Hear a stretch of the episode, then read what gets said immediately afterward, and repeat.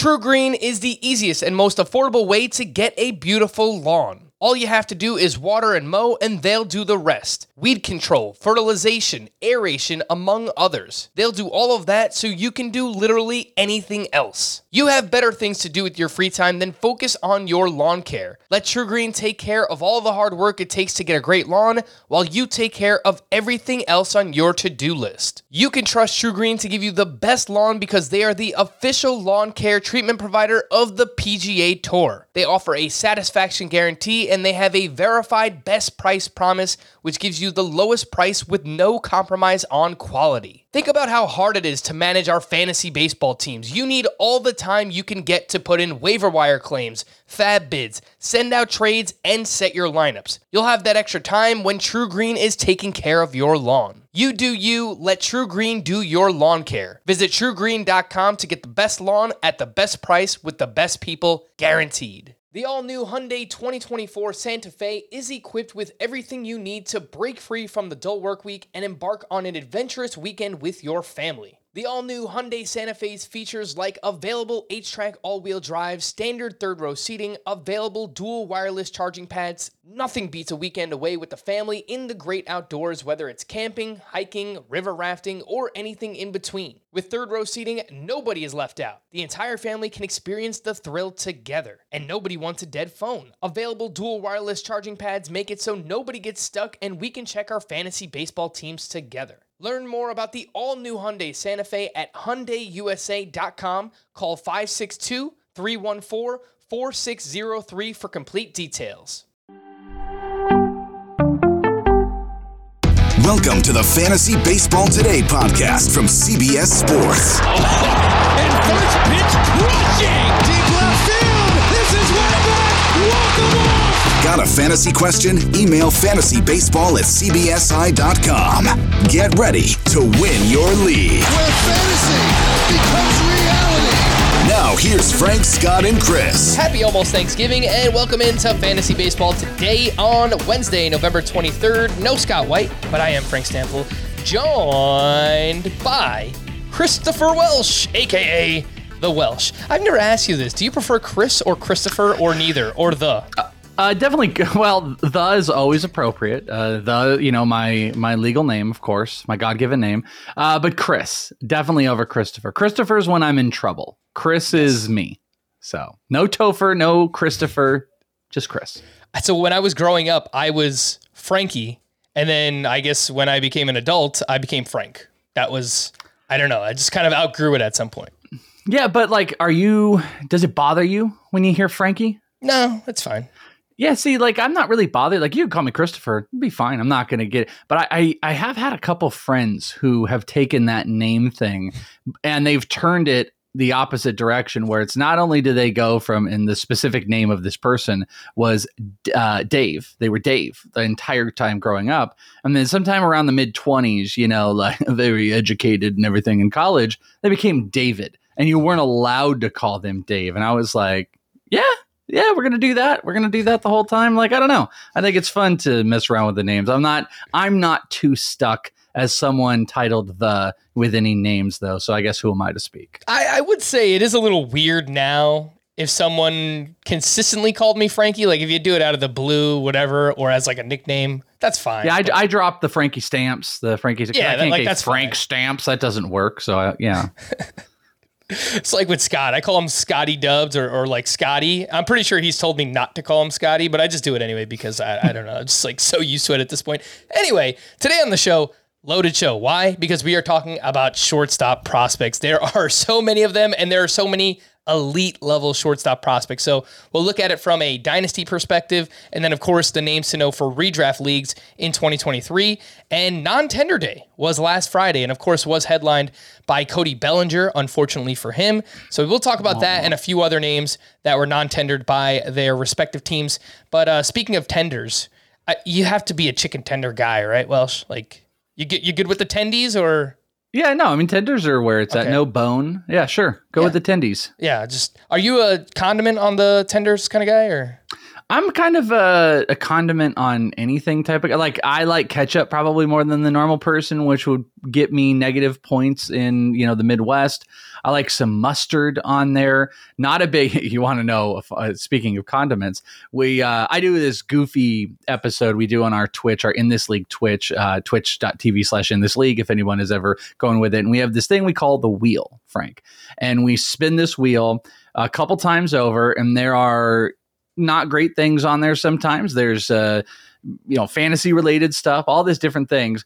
And we landed on one last week where my friend Bogman was forced to eat a peanut butter and mustard sandwich. I don't know if you've ever had that. And it was his last spin. So the odds of me coming back on that same thing were, you know, exponentially not in in anyone's favor uh, that people wanted and i did and i was forced to eat a french fry with mayonnaise on it and you want to talk about condiments. So uh disgusting and i think mayo might be off the list forever. That was a long way to go around saying i do tend to like condiments uh, with whatever i'm eating. Plain food doesn't really work but uh, mayo is off the list for pretty much anything anymore Yeah, I mean, I, am just completely out on mayo. I'm also out on mustard. I mean, I guess that shouldn't surprise anyone. Really? You know, picky eater, haven't seen any movies. Like, does this really surprise anybody at this point? So I'm good with the ketchup on the fries. If we're going chicken tenders, we're going with like ranch. Is it just spicy mustard or is it all yellow mustard? Any mustard? I like honey mustard, but like yellow Ooh, that's mustard, the one you don't want to like. brown mustard. no, Mm. I'm out. I'm out. Anyway, let's talk about shortstop prospects. By the way, uh, as I mentioned, I mean, an absolutely loaded position here uh, up top. And I guess let's just start with I've got your top five. I got a few more here. To, you sent over a top 10, I guess. Just Well, so you know, I wanted to throw out to you real quick. You talked about how deep it was. I sent you 10, and that didn't even crack inside my top 50. Or, I mean, we were inside. We didn't get outside of my top 50 overall prospects with 10 shortstops. It's a much different situation that we're talking about in Dynasty or in redraft, I suppose, than any of the other positions where it's like, you know, we're having these conversations about like, well, does this guy really qualify here in first base? And I'm giving you guys an extra name. Shortstop is just not that, which really shouldn't be any surprise to anybody. All right, so let's jump in and we'll start off with the top five here. You've got Jordan Lawlar from the Diamondbacks, Jackson Chourio of the Brewers, come back to him in a second, Anthony Volpe with the Yankees, Elly De La Cruz with the Reds, and Ezequiel Tovar with the Rockies. Now, as we've done for many of these podcasts, we are projecting forward. We're trying to figure out where is a player going to wind up playing. I looked into Yes. Jackson Chourio, and in the minor leagues, he has played 118 games in center field, six games at second, zero at shortstop. Yet you have him on your shortstop list. Okay, that um, that's you know what that's actually something I hadn't fully paid attention to uh, positional stuff on Jackson Chourio this year. It's been so focused on the bat, and you know what, you are right. I even see the listing on the outfield. He was playing shortstop, so he had just such an interesting rise last year. Where when the minor league season started, Jackson Chourio was a guy that was in extended spring training. I don't know if people know what that is. That's like everything's ended, nothing counts. It's essentially just guys hanging back, playing games in the same league for roughly two months. And then what they'll do is they'll then come into when there used to be like short season ball, you know, and then they would have like the short seasons that would start up. And then these guys would get to move over he started in extended spring training where that was positionally where he was going. But one thing that happened, and this isn't a shock to me, uh, the positional stuff, I, I will tell you that is hilarious. That is 100% something I had not paid one ounce of attention to was positionally where he was playing this year outside of the bat. But I saw Jackson Chourio uh, during instructs this year. And one of the things that stands out, which isn't a huge surprise to me, is his size. He grew pretty pretty big from even extended spring training going into the middle of the season his body got bigger. So this will be something i actually have to change which can add a name and we can gladly add a name because you have the rest of the list here. But this was his first position that he was set to go and where they had him running i think some of extended spring training. And then obviously the decision uh, seemed to change early on. And i hadn't like i said hadn't even noticed positionally he has been even changed on his uh, pipeline position page to outfield so that looks like that'll be his spot which is kind of odd to me because Usually, extreme bats like this, unless they really hate the defense, which obviously they do, they would press and keep a guy like this at that position as long as they possibly can. You're seeing it in the minors with many players. You saw it with Oneil Cruz. They're going to keep him there as long as they can. Maybe Elly De La Cruz is another one of those players that you could take a look at. But um, we can take Jackson Chourio off there. But just to know if he were and he did actually qualify in some formats for you, that's where he would be. All right. Well, I guess we'll use that as a little tease for Jackson Chourio, and then we'll dive deeper on him in the outfield prospect uh, podcast. So just just a little teaser there on Jackson Chourio. Let's start up top with Jordan Lawlar, who was the sixth overall pick last season with your Arizona Diamondbacks. He had a huge year in the minors 303 batting average, 401 OBP, 16 homers, 39 steals, a 910 OPS. Did get 20 games in at double A as a 20 year old, and he was sent out to AFL where he got off to a nice start, and then he suffered a fractured left scapula. So he was shut down. Should be good to go by spring training. Hopefully, everything is good there with Jordan Lawlar. But I mean, really incredible hit tool. Obviously, a good eye. I mean, the on base percentage really stands out, up over a 400 OBP. He's got some pop. He's obviously really fast, super athletic. I mean, I, I think he's probably going to be ranked inside everyone's top five, maybe even Should top be. three coming into the year. Your thoughts? Yeah, should be. I'm a huge Jordan Lawlar fan. You know, one of the cool things he was able to do as well was he was able to go in and push four levels of the minor leagues this year. He played a little bit of rookie ball, which was more in a rehab stint. I actually was at two of those games when he was out here in rookie ball. He played in A ball, which he put up 44 games, hit 351 with uh, nine homers, and 24 of his stolen bases came in A ball in only 44 games. Moved to high A, where he hit 288, had some more homers, 13 more stolen bases. Then he touched double A, where he had four more homers, hitting 212, which was a little bit of a struggle, and two stolen bases. But that also leads to the next point Arizona Fall League, like you said, that's a five level move in one year. And that's big. And it's also kind of a telling point why Jordan Lawlar might be coming up to the majors sooner rather than later. We've talked about this a whole bunch. The Diamondbacks are covered with the player that they need for you know the potential for um, an extra pick in compensation for the new rules. That's Corbin Carroll because he qualifies as a rookie for Rookie of the Year. So what I expect is Jordan Lawlar to play at AAA for at least half the year. And the Diamondbacks give serious consideration because that scapula injury is not expected to hinder any spring training. And what I've seen out of him is a complete, complete change in how patient he was. You know, coming in to the draft, Frank, he was seen as a strikeout issue. He was seen as more free swing and miss than any of the other prospects. And what he's done is he's honed it in. He's walking more. He's hitting for power. I have that video out on my Twitter, Is It the Welsh, where you can see where he thought he didn't hit a homer and he did. And he runs like crazy. He is the epitome of five tool player. He was the best AFL player here, um, at least for the first two weeks. And he started to taper down and then he got hurt. So it's going to be really hard to tell. But Jordan Lawlar, I think, is in an elite class where he just doesn't have a lot of holes in his game and he is rocketing through the system that I think he could touch the majors in 2023. Let's move over to Anthony Volpe with the Yankees, who had a solid season, but it definitely took a step back from where he was in 2021. And this past year, he hit 249 with 21 homers and 50 steals. You like to see the steals too, because obviously we're expecting players to run more in general at the major league level this year. But the Yankees were one of those organizations that were more aggressive on the base paths than we have seen in years past. We just saw it with Aaron Judge. He stole 16 bases, and they let a, a few of their other players run a little bit. So I think that's only a good thing for guys like Peraza and, and Volpe who are coming soon. Uh, did get off to a really slow start and then picked it up from June 1st on. Welsh, are you still in on Volpe maybe the way the same way you were going into the start of 2022?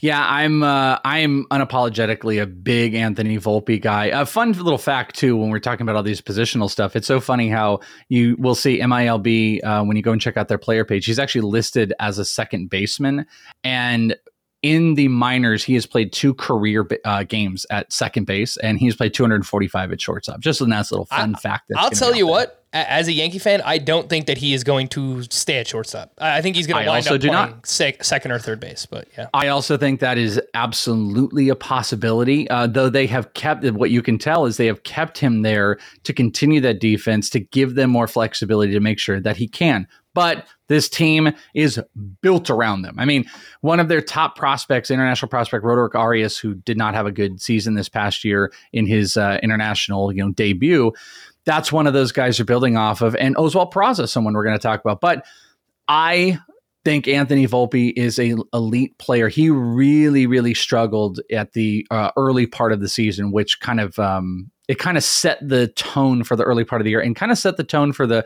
early stages of what he did. In April, he hit 197. In May, he hit 207, and that took everything back. But starting in June, he hit 298 in June, 296 in July, and then uh, he hit actually whatever this number didn't uh, calculate 247 in august where it tapered back.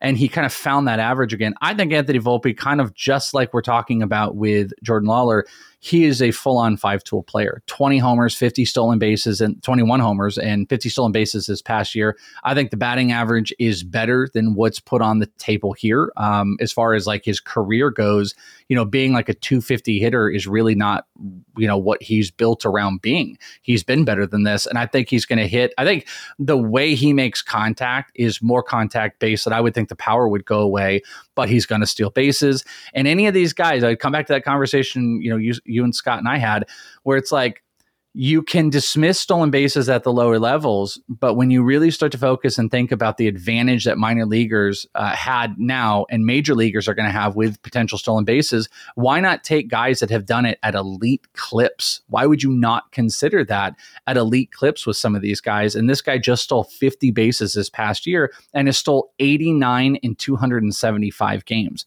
So I believe in Anthony Volpe. I think his bat is way better than what you saw this year. He hit 294 the previous year when he had one of the bigger adjustments going from A to high A.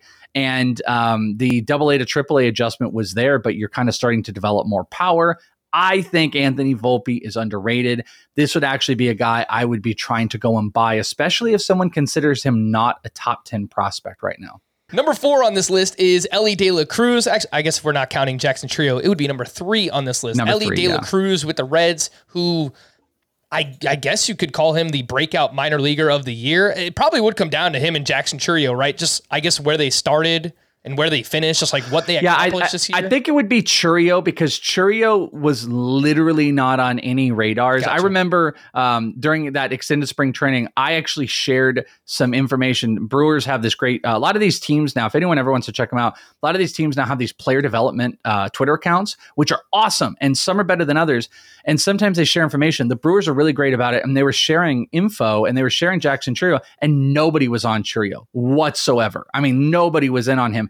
Elly De La Cruz definitely had some eyes and some attention last year. In 2021, uh, he stole 10 bases, hit eight homers, hit 296, only 61 games with the Reds. And this was between rookie ball and high A ball. And this is like a large human being. He's six foot five. They list him at 200 pounds. So he had some stuff on him. But back to your point, it's like 1A, 1B, but Chourio definitely was the breakout prospect. But Elly is right there because Elly went from he's very intriguing and preseason there was a lot of kind of juice going on him actually in my prospect one adps i do where I, I create the adp system for prospects he he was on there chourio was not drafted uh elly de la cruz was pushed up pretty big time coming into this year and to my shock, I got to say, I was kind of negative on him. And I didn't mean to like cut you off. I want you to No, set no, no, up whatever good. else you want to set up with Elly De La Cruz. But I was kind of shocked at how well he performed 28 homers, 47 stolen bases, hit over 300. Just like last year, he moved two levels.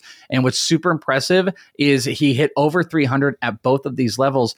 Transitionally, starting at high A as a 20 year old, and let's see, he turned, yeah, I mean, so he spent the whole season as a 20 year old. As a 20 year old in high A to then go to double A, that's wild. And to have the success he had, that's wild. But, you know, I will say, He's got really long levers. He's six foot five, destroys fastballs. He's doing even better at learning how to destroy mistakes. He's playing in the Dominican Winter League right now. And he went from someone that I think I think I might be like a a heightist Frank a little bit. Like, because I had the same thing with Oneil Cruz. There was just something about the Kyle Blanks back in my brain. The the six foot seven, the six foot six guys that get out on the plate with these big long levers who have strikeout issues, kind of swing and miss issues. I always just feel like ah, it's going to be really hard for them to transition. And Oneil Cruz is is answering that call, and I kind of associated some of the similar things to Elly De, Cruz, Elly De La Cruz, but Elly De La Cruz is probably a better athlete. And Noelvi Marte, they traded for, he ain't taking over that shortstop spot, just like we talked about. That's going to be at least given an opportunity to Elly De La Cruz, and it might be this year which is wild. So, I mean, the future of this team could be Jonathan India at second, Elly De La Cruz at short. And then you got uh, Noelvi Marte at third, not to mention the slew of other guys that they have. But this is a massive, massive power speed combination player that, regardless if there are some warts, if there are strikeout issues, he had 158 and 120 games. He walked 40 times. That's going to be a problem. He's going to be challenged big time this year, and we'll watch it. But listen, that type of elite stats, almost 30 homers and 50 stolen bases, you buy on it and you just pray that it clicks at the major league level and they can develop him right. Yeah, I mean, I really want to hammer home the point that you made about him getting up to double A, not just getting up to double A. He played 47 games at double A as a 20 year old, and he was awesome. He had a batting average yeah. over 300, OPS over 900 at that level, too. So it's regardless of where he played last year, he was amazing. So he's gonna, I, I would say, probably start at Double A again, right, and then work. Well, no, see, that's funny that you say that. I think there's a decent opportunity that he starts at Triple A this year because okay. think of think of that workload that you got at Double A, where you played almost 50 games and you dominated it. Then he went out and he's playing in the uh, Dominican Winter League right now. That's like this is another version of the Arizona Fall League that doesn't seem like a move to me where you're going to push him back down to double A like he's got anything to prove. I, I think Elly De La Cruz is going to start at triple A, and I think they're going to attempt to give a really good long full season look. They've obviously made a bunch of moves I know we're going to talk about um, that are kind of stopgap moves. And they also have a guy named Jose Barrero who they probably don't want to quite give up on. But I think if Elly De La Cruz repeats even 85% of what he did last year, I don't know how they're going to justify keeping him down. Uh, and we're talking in June or July territory because he's going to get a ton of reps. But again, that's going to be a big challenge for him. And he is going to see a lot of different pitching. You know, he probably started to see it at double A, which he really dominated, but that was on the back half of the year. I want to see early double A or early triple A and how he reacts, but he has got all the tools to put up big old stats, and it would be the same type of um, the same type of risk you would take on a guy like Oneil Cruz you would do with Elly De La Cruz. So this is really cool. If you go to Baseball Reference, they actually show you Dominican Winter League stats and. Elly De La Cruz, as you mentioned, he's out there right now. He's hitting 274. He's got one homer. He has nine steals. He has 27 strikeouts in 25 games with a 791 OPS. Pretty small sample. Again, again, it's only 25 games. He is on average eight years younger than than every other player that's playing there right now. So it, it's pretty crazy, right? Like he's he's getting his feet wet right now. So really, really interesting player to pay attention to, and he's someone who could make a massive impact in the second half of this season as soon as this he, year, LED La Cruz. He really is. You know, by the way, on uh, people can see on the ball wall, it's actually covered, but one of those balls at the top right here over across. If you're watching on the live stream on YouTube, which you guys should be doing, go and subscribe to Fantasy Baseball Today on YouTube. This top row up here are all uh, f- futures games baseballs, and we've got an De La Cruz on there. So a little De La Cruz and a Jackson Chourio, who does not qualify at shortstop. Dumb Welsh. All right. Well, let's talk about Ezequiel Tovar. You know, I think we we've been here for 20 minutes. We I think we've talked about three players so far, but hey, they're really hey, good players. That's what we do. They're really interesting players. Ezequiel Tovar, he missed a bunch of time this past season of the Rockies, by the way. I should mention that. But when he played, he was very, very good. He hit 319, 14 homers, 17 steals, a 927 OPS in 71 games. Question uh, I just combined the words Welsh and question Question for you, Welsh, would be how much do you buy it? How much do you buy into what we saw from Ezequiel Tovar this year? Because he was a sub 800 OPS bat the three seasons before this one. How much do you buy it? Yeah, see, I I have like a long-standing like issue with Ezequiel Tovar, but it but also what I recognize is it's just about development. Uh, I have this vivid memory that anyone that's listened to my show Prospect One has heard me talk about, but this was two years ago. Ezequiel Tovar was like the youngest guy in the Arizona Fall League. They brought him up, and this was a preceding move until him hitting the majors. Now I'm standing with uh, Eno Sarris, and Eno, we're we're sitting and watching Tovar, and I'm like, look at this guy. This is Ezequiel Tovar, and he's just like, I don't like him.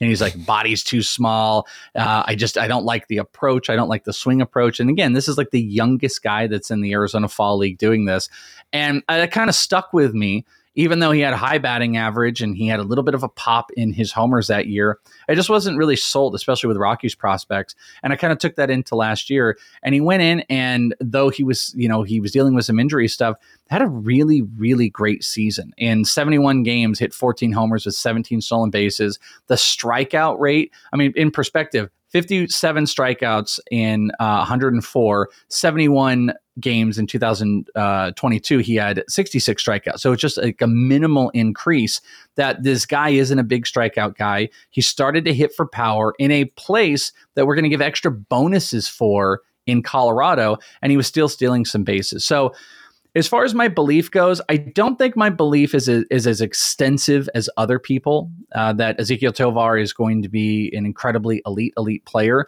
But he has increased his batting average every single year since 2019. That is including a COVID year that was in there. He is, his power numbers have been sustainable and were much higher this year. He hit 15 in 104 games in 2001 and 14 in only 71 this past year. So he's learning to hit the ball for a little bit more power. That's why the strikeout numbers came up a little bit. And he can steal. So is Ezequiel Tovar on the path to potentially being a 2020 player? Yeah, especially with Colorado they're going to run. I think they're going to run more than we're used to. You know, we joke about all these guys that could run there and they never utilized them. But when Zach Veen comes and Tovar um, is there, I think they're going to be able to run a little bit more. I think I'm a little bit more skeptical that the power is going to be elite. I'm kind of worried that he's going to be like a 10 to 12 homer, 20 stolen base shortstop, which at the end of the day, that's usually like you know, maybe 15th at shortstop, maybe sub 15. You know, you're getting into maybe middle infield. I'm worried he's going to live there a little bit because the one thing I didn't see was a big major change developmentally in his body. And you want to see some growth there. But let's see what happens in this offseason. And uniquely of all these guys, he has got the greatest path to break camp with the uh, Colorado Rockies uh, than anybody else. They also let go of Garrett Hampson uh, on that team. So there is a good possibility he breaks camp with the team. He is the guy, and he can get you some cheap stats. No guarantees, though, because they got Brendan Rodgers there, but uh, hopefully we see him. Yeah, I mean, that was my next question. He played nine games with the Rockies in September slash October. He only has five games at AAA. So I didn't know if it was a sure thing that he would break camp. And obviously, look, yeah. nothing is a sure thing right now at the end of November.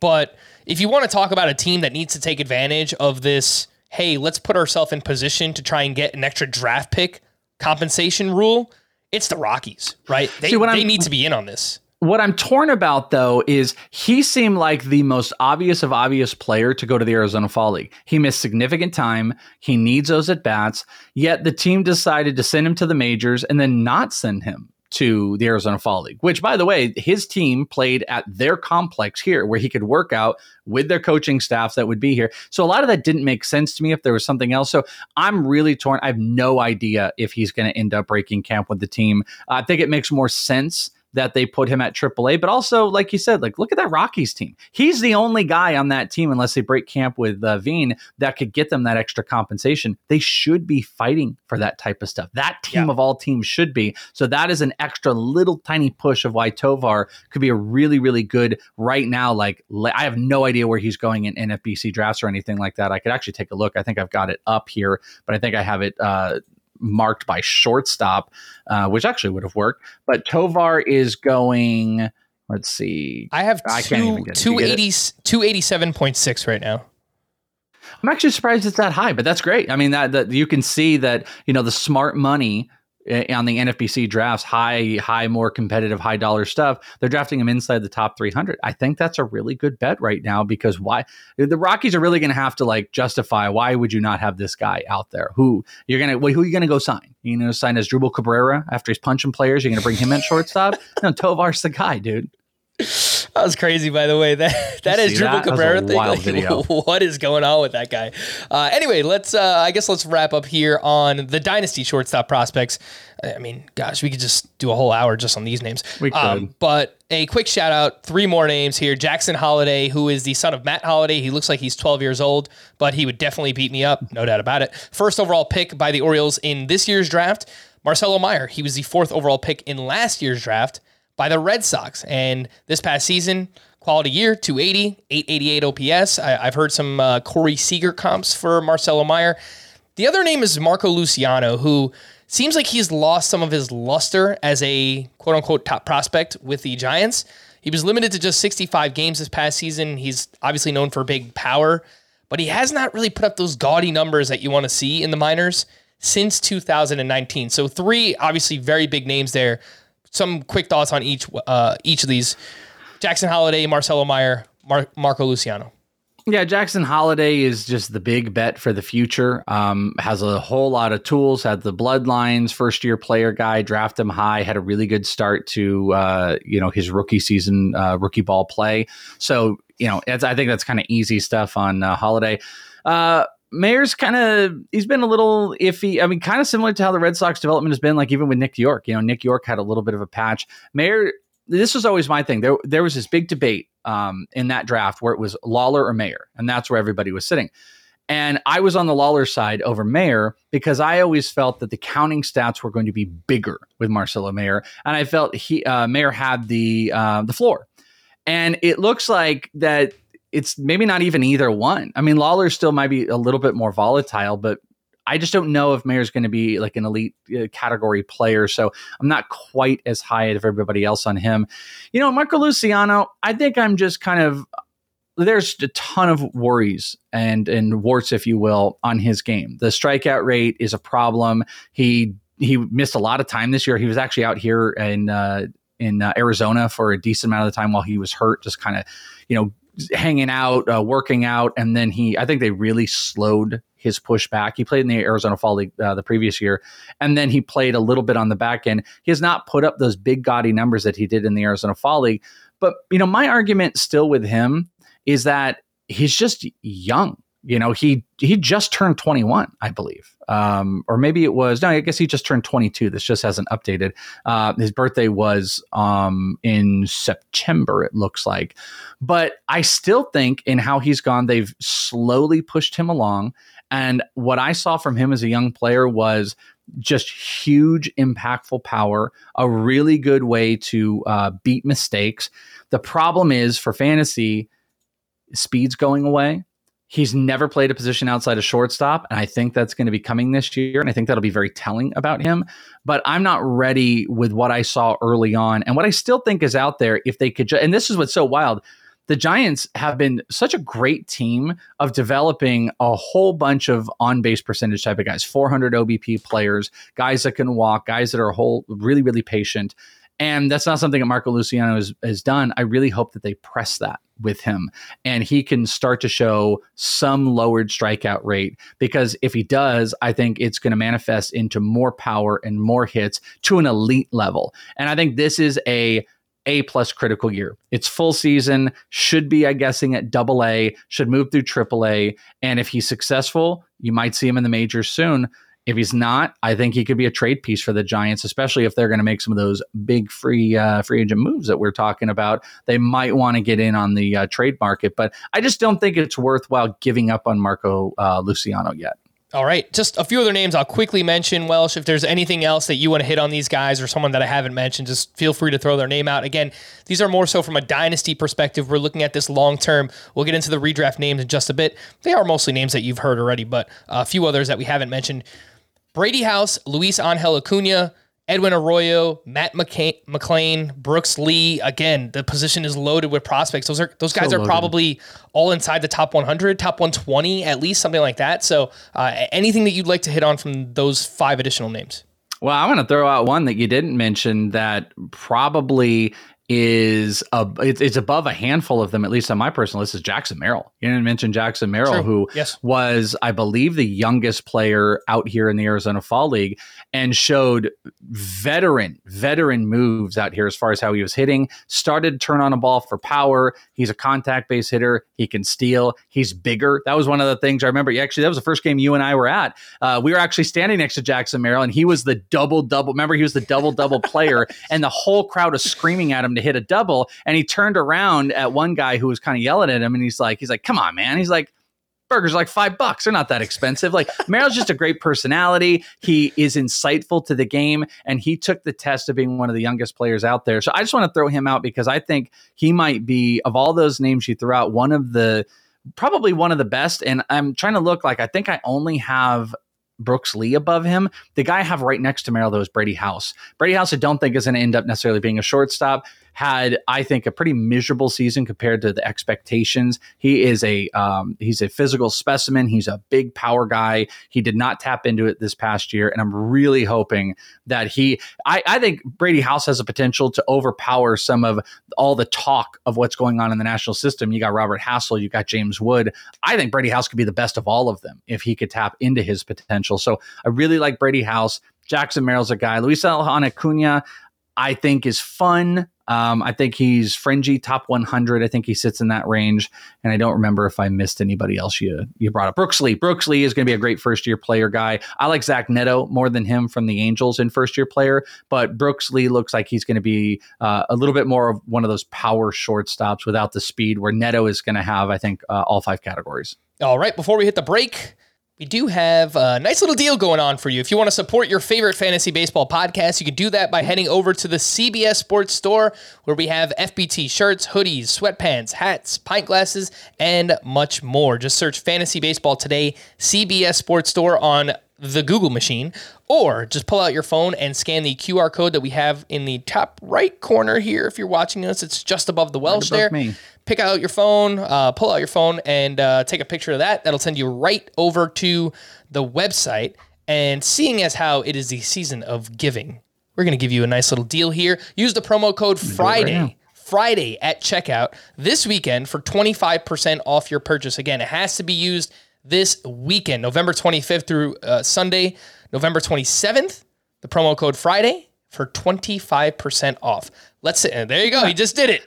I just did. I scanned it. I scanned the code as we were talking. I see some great mugs. I see some shirts, some hat. Ooh, is that a pint glass? I want that mm-hmm. pint glass. Let's do Someone it. get that for me. Some good stuff on there. That was really easy. Just scan the code and perfect. This right here. Ooh, this is a really nice hoodie. There's Oh, a yeah. really nice gray hoodie out there. It's a little bit going, but uh, I like it. I like it, Frank. Very nice. All right, we're going to take a break and we'll be back right after this. Robert Half research indicates 9 out of 10 hiring managers are having difficulty hiring. If you have open roles, chances are you're feeling this too. That's why you need Robert Half. Our specialized recruiting professionals engage with our proprietary AI to connect businesses of all sizes with highly skilled talent in finance and accounting, technology, marketing and creative, legal, and administrative and customer support. At Robert Half, we know talent. Visit RobertHalf.com today. All right, let's get back into the top shortstop prospects, and these are the ones that will help you most, hopefully, in the 2023 uh, redraft leagues. Up top, we've got Ezequiel Tovar because, frankly, we're expecting him to uh, break camp with the Rockies. Then we have Anthony Volpe and Jordan Lawlar. Could be, you know, a couple of months into the season before we see either of those names. Three more that we haven't talked about yet. Royce Lewis still has prospect eligibility of the Minnesota Twins, one of the top prospects, or I guess former top prospects in the game.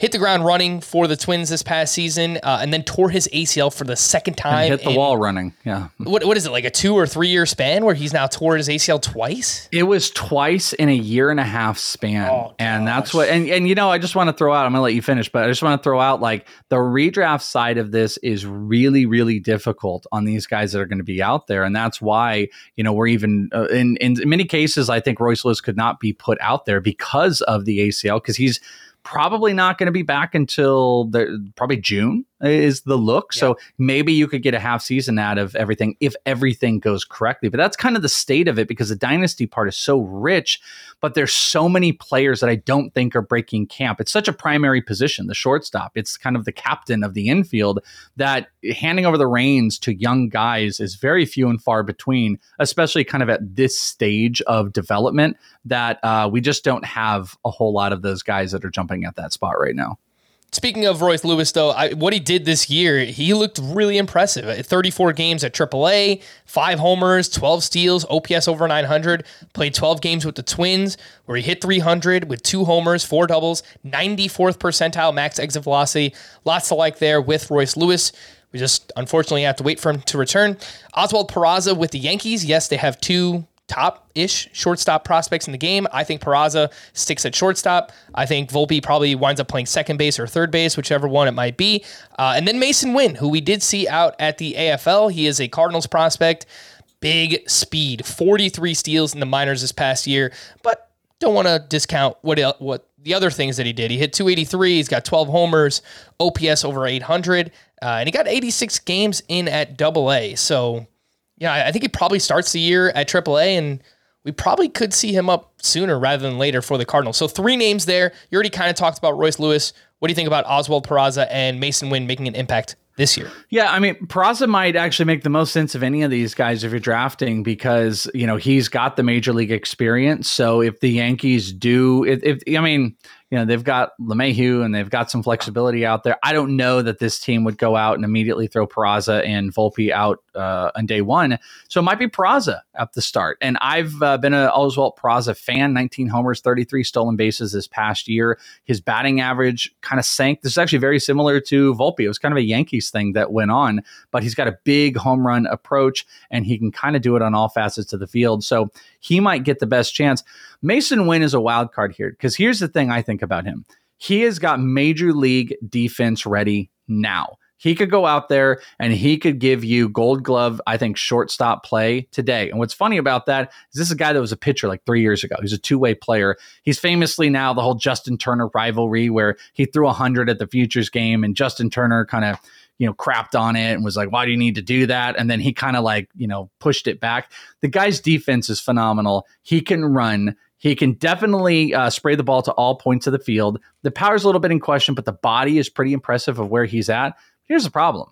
This team has already got Brendan Donovan, who just won a, a gold glove at second base. They've got Tommy Edman that's sitting out there, and they are tied with lots of rumors to shortstops Dansby Swanson being another one of those. So if they go and pick up one of those guys, what I will struggle with is now where do you even go with Winn? I mean, it's already a clog without a new shortstop coming in. If Edman is going to play, let's say it's Edman and Brendan Donovan, how do you crack that? Uh, I just don't know. So I'm a little bit worried Masyn Winn might have a full season of minor league in him. I wouldn't throw it past them to maybe throw him back at double A. Um, but I think AAA is the play. I think he goes with Jordan Walker if Jordan Walker doesn't break camp. But uh, Masyn Winn would be higher if he was on another team. If I thought there was a better path, I think his defense, like a team like the Diamondbacks, who are kind of uh, floating around. I know we have Lawlar, but uh, just bear with me. A team like the Diamondbacks that are looking for a shortstop to play now, if they had that type of defense, I think Winn is the type of guy they could justify just right now. I mean, Lawlar's a fantastic defender, but Masyn Winn is killer with that arm, great glove.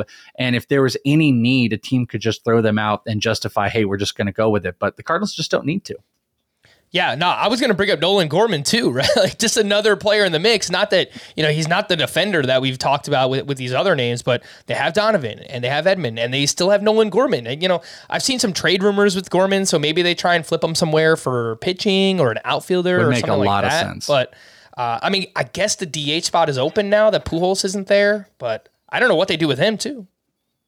Yeah, I think DH would actually make the most sense if they do keep him. I think I think he would make a lot of sense in uh, in a move. You know, he still has some uh, tradability. Um, the teams could justify playing him at first. He's played second. He obviously was a third baseman. He's got light tower power. Maybe a team can kind of overhaul his swing. I I still like Nolan Gorman, but I think he might need to head out in a different trade, and we'll just have to see what the Cardinals do. But again, this is kind of a um, this is kind of the reason why shortstop for redraft is how it is.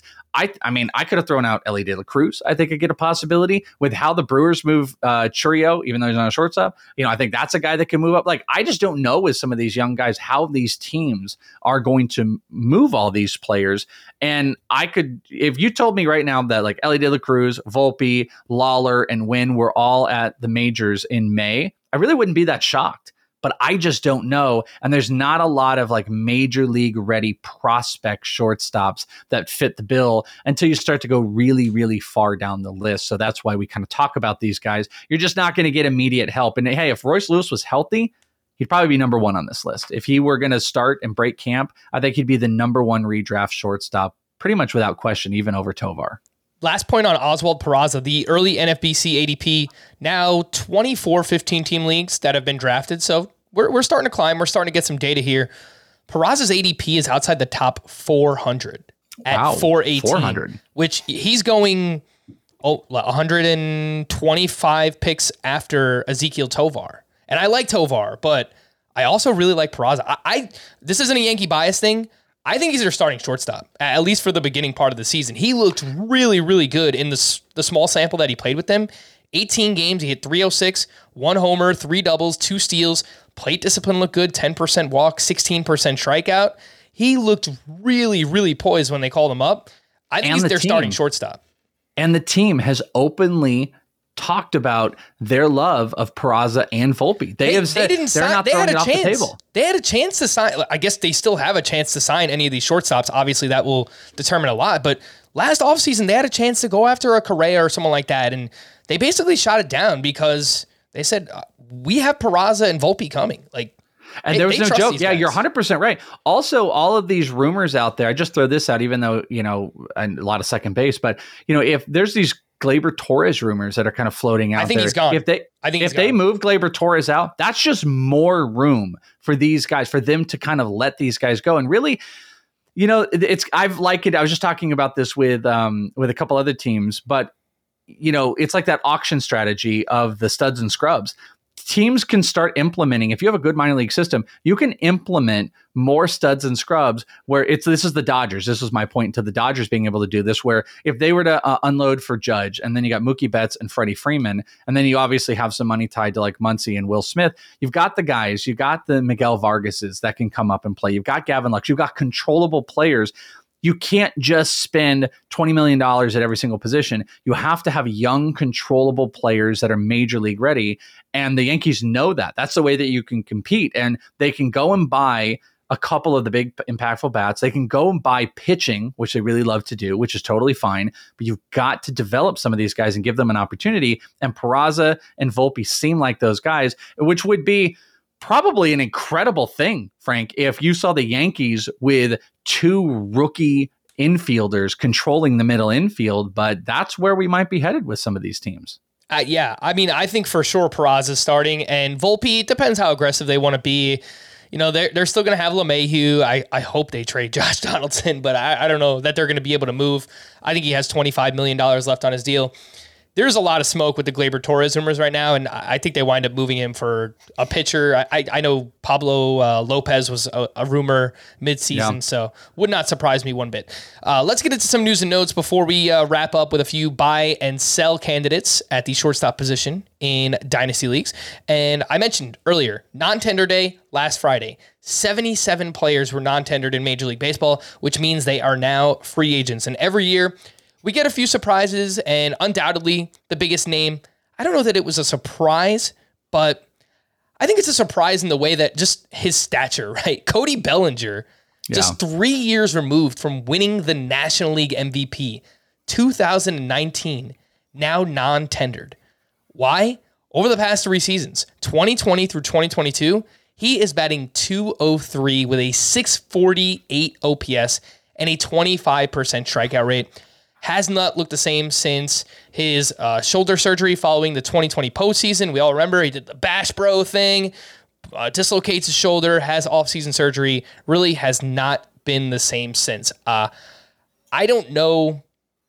I don't know that he can get back on track, Welsh. I mean, we've seen some Rockies rumors. I, I guess obviously that would help with like the BABIP and everything, but he just looks completely lost. He's going to wind up somewhere. He'll be a starter, but even at his suppressed cost, I, I don't know that I'm going to be buying on Cody Bellinger. Yeah, I want to. I was big Cody Bellinger guy. I believe that the um, the fixes could happen, and it's just it's so difficult to believe that guys can go from MVP caliber seasons to nothing. That's why the Rockies thing would be embarrassing because you want a prime example. Look at Kris Bryant. You know, Kris Bryant has just never been the same, and Colorado wasn't any real fix. So yeah, I'm kind of with you. Like the thing I've been waiting for. There was some like things that maybe he did behind the scenes that he stopped doing this past year, which was kind of a rumor that maybe that would help, uh, you know, help him focus a little bit better. That didn't help. I would love to hear about some real mechanical changes, working with some groups, working with some hitting coaches, working with somebody to rehaul this because all that's happened is he looks like he is up there guessing at every point. And he's one of those dudes, you get him, you get one strike on Cody Bellinger and he's done. You know, if he if he doesn't have the advantage in the count, like a 2-1, 3-1 count, he's done. And I just don't know where the fix is going to be. I still think he's crazy, crazy talented with insane power. I just hope he can go to a place that can actually fix it. I'm just not hopeful because, I mean, tell me on a team with Mookie Betts and Freddie Freeman, the dot, there's nobody that can help. What I mean, I, I, would love information. If they had a hard knocks of baseball, I would have loved for it to be with the Dodgers and find out like what were they doing behind the scenes with Cody Bellinger. That would make me feel better about what is uh, potential and what's possible with him. But surface level stuff doesn't really matter. He's just a name. He's just a name without production. Look at what he's done the past two years against breaking and off speed pitches. So I don't want to. this past season, he hit 140 against breaking pitches, 160 against off speed. Last year, I mean, 183 against breaking pitches, 195 against off speed. And what is his batting average against uh, fastballs? Probably 220, 230? 253. So, you know, he's still I mean, he's just, still serviceable against fastballs, I guess, but look at what he did when he won the MVP. He hit 327 against fastballs. No, it's crazy. It's yeah, but that's the problem is when you're grace. guessing. Yeah. When you're guessing and you're sitting up there and you're cheating for off speed because you can't hit it, you also learn to not hit a fastball, and that is yeah. like the that is the ultimate effect, the cause and reaction to all of it. Cody Bellinger feels like he has got all the tools that are just wired wrong, and you just wish there was a baseball electrician that could put them back in place. Other notable names that were non tendered last week we saw former top pitching prospect Alex Reyes of the Cardinals. He was non tendered. Garrett Hampson, Jeimer Candelario, Edwin Rios, Brian Anderson, Dominic Smith, Jorge Alfaro, Raimel Tapia, Luke Voit, and another former pitching prospect of the Cubs, Brailyn Marquez. So, you know, I guess those are like the bigger names that highlight it. Anyone else stand out to you here, Welsh? Um, no, I mean, I love Alex Reyes. I always loved Alex Reyes just destroyed by health. If the Cardinals can't fix you, I think that's a big sign. If they're not, if they're going to let you go, that's a big sign. But I will tell you, I'm a sucker for Alex Reyes, and if he, God, wouldn't you just love to see him go? I mean, I'm like, please go to the Diamondbacks, but I, if he went to like the Guardians or the Mariners or somebody take a shot on him. I wish he could be a starter, but I think he could still be a really impactful uh, back into the bullpen guy just because of his stuff. But I feel like we barely seen him pitch in the last three years. So that, that was one of the probably the biggest uh, outside of Cody Bellinger non tender that kind of made my eyes jump. Yeah, I would throw Tampa Bay in that mix. I mean, they just do a great oh, job yeah. of, you know, either developing pitching or getting pitching back on track. You know, Houston has a good track record of doing that too. So, a few other organizations, you know, we'll be watching and, and see where Alex Reyes lands here in the offseason.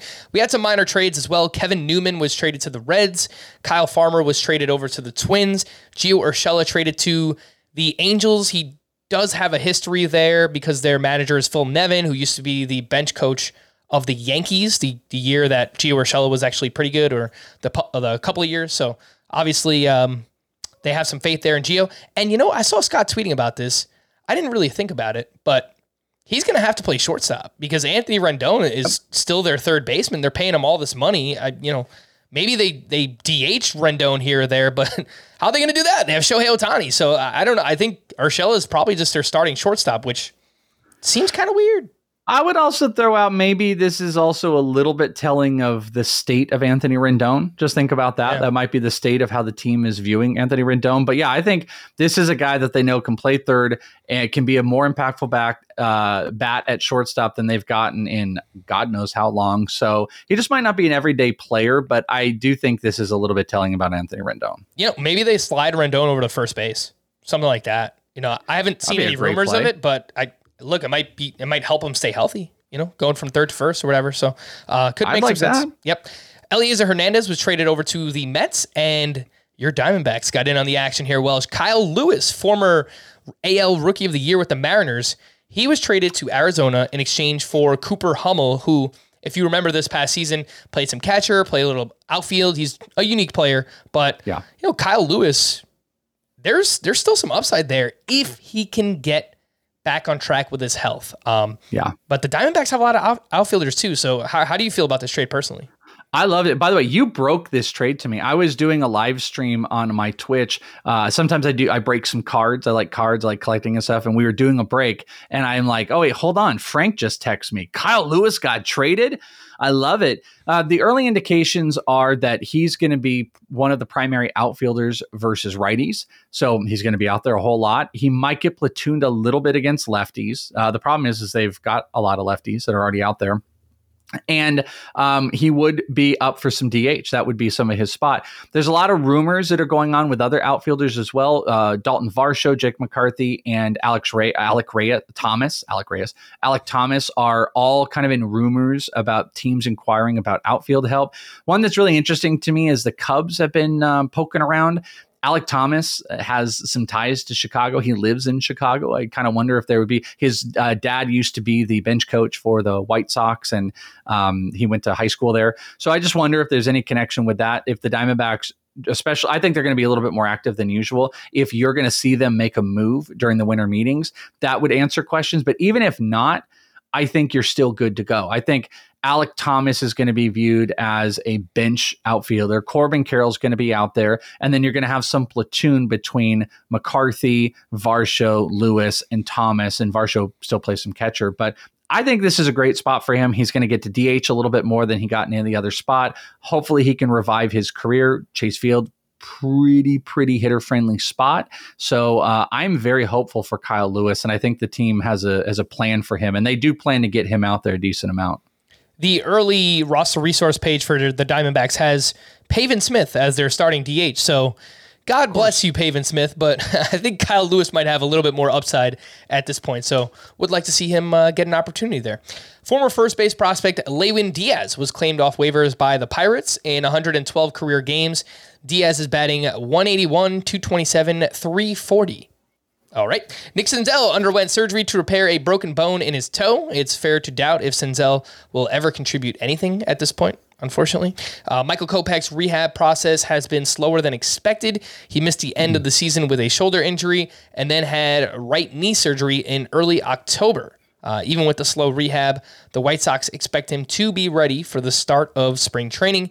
And last but not least, shout out to our MVP award winners, Paul Goldschmidt in the National League and Aaron Judge in the American League, who won 28 of 30 first place votes. I was not expecting that kind of disparity between Judge and Shohei Ohtani. No, I was. I mean, I clearly went. If anyone listened to me all season long, I was not expecting that. I don't believe that. Uh, like, I get why Judge won it. And I get at the end of the day that, you know, maybe he gets the majority of those votes, but for that almost unanimousness, like, I don't know. Yeah. I really do think that people are burning themselves on, like, yeah, Ohtani did it and blah, blah, blah. And it's like, I don't think you're really recognizing how incredible what he does is. But I totally understand the, uh, the focal media point to Aaron Judge and stuff like that. But I don't know, man. I think it's almost Ohtani fatigue in the same way we've seen yeah, in the exactly. NBA where like LeBron James, whenever he's healthy, probably should win the MVP, but there were just years where he he didn't because it kind of just felt like there was LeBron James fatigue. Might be going on a little bit with Shohei Ohtani right now in baseball as well. Let's wrap up with some buy or sell candidates in Dynasty, specifically at the shortstop position. And Welsh, I see you have three names here. Who are you looking to buy? Yeah, I just threw out a couple. Uh, Wander Franco, I'm putting him out there because I think he's at an all time low. He had an incredible first month of the season. It really fell off the second, and then he got hurt and he never regained himself. The pace that he had in that first month would have put some elite stats out there. I mean, he probably would have been pushing 30 30, but then he fell off. So who's the real guy? Either way, uh, I do think it, it, it's risky if you're paying a high, high price, but I just feel like it's at an all time low. Everyone cares about Bobby Witt. Everyone cares about Julio Rodriguez. Wander stats kind of low. Projections, even Steamer projections, are not crazy favorable to him. I think he can beat the power projections. I hope he keeps stealing. I think he can be a 300 plus hitter easy when healthy, but there's tons of questions out there. I just think it's a decent time that you can buy on him. Uh, and older-ish name, which I just think this could be a prime spot, is Corey Seager. Corey Seager is someone I'm going to be more interested in um, in redraft this year. Really, really low BABIP. I think he's going to have a bigger breakout season this year. Put up, you know, obviously uh, immense changes as far as the hard hit that he had uh, when he was with the Dodgers, even into the Rangers. BABIP incredibly low. I think he's going to bounce back, and I think he can come at a really good cost. And like a further one down is C.J. Abrams. And CJ Abrams has actually got some pretty interesting numbers with the Nationals projected uh, on Steamer. It's like 11 homers, 18 stolen bases. And the one thing that stands out to me, CJ Abrams is a great hitter and he's one of the fastest players in baseball. The 18 stolen bases really stood out as far as the projected games go, because I think they're projecting him around 140 games. In the minor leagues, CJ Abrams had essentially a um, a stolen base for every fourth of a hit. So it would work out that, you know, if he had 100 hits, 25 stolen bases would be the number. That's the best way that I can put that out for you. This number of 18 stolen bases based on his hits is well under that. I think it's under like 15%. So if you go by track records of what he's done in the minors, which he's an aggressive aggressive base stealer and he's super fast. This is way underselling him. And I want to say it was around 140 hits he's projected at this year, which would be closer to 30 stolen bases. So if he's getting the regular playing time, which he should, he's a better hitter than being given credit for. He's a really good athlete. And I think he's going to steal way more bases. So I don't know if the homers will get up there, but I just feel like he's going to steal more, score more runs for a team that can afford to put him higher in the lineup. And I think it's just a great time because I don't think Abrams cost you anything in Dynasty right now. Now, I'm obviously talking probably about more roto and head to head points. I'm probably a lot less interested in him, but I just think he's, I'm going to call him free or anything like that, but he doesn't have like one, I, I don't know. He, he, I don't even think he has like 75% of the value he had a year ago right now. So I just think he's free. Yeah, I like that call quite a bit. And for whatever it's worth, uh, CJ Abrams in September and October, he played 30 games. He hit 303 with 14 runs scored and five steals. So was kind of starting to figure it out towards the end of the season. I, I don't know what the power looks like at all. I mean, could see this guy being in like a six to eight homer guy, but I think he could still steal 25 to 30 bases and, and hit for batting average too. So I like that call quite a bit on CJ Abrams. For me, you know, this one, I think this is so interesting. Oneil Cruz is obviously a player that is talked about so highly in fantasy, right? And he's such a freak and what he does athletically, I mean, the, the exit velocity, 122.4, the highest in the StatCast era. The way I feel about him right now in redraft is actually very similar to Dynasty, right? You're buying on the upward trend, but if he hits his ultimate ceiling, you're talking about a player who is like perennially a first round pick in fantasy baseball. Now, if he flames out, which is definitely possible given as much as he strikes out, I mean, he could be back in the minors this season. Uh, that wouldn't surprise me. I mean, you know, he could end up being that player. Hey, remember that guy who played like half a season with the Pirates and he was really awesome and then just flamed out? Yeah, that was Oneil Cruz. I think it could go a bunch of different directions, but if you're just shooting for upside, Welsh, I could see buying right now on Oneil Cruz before he gets there. Yeah, if you can't, like, and this is what's fun for me. I get to wash myself of the Oneil Cruz hate. I was a hater last year. I hated, you know, he when hate, he hate, made hate, his debut. Oh, dude, I was I was haters ball. Um, when he came up, he instantly became the favorite to win rookie of the year. And we're talking, think about when he came up. I thought that was wild. And everyone's giving him a pass. And the early projections, people were drafting him crazy in uh, early drafts, and he didn't play for months. I just thought it was also silly.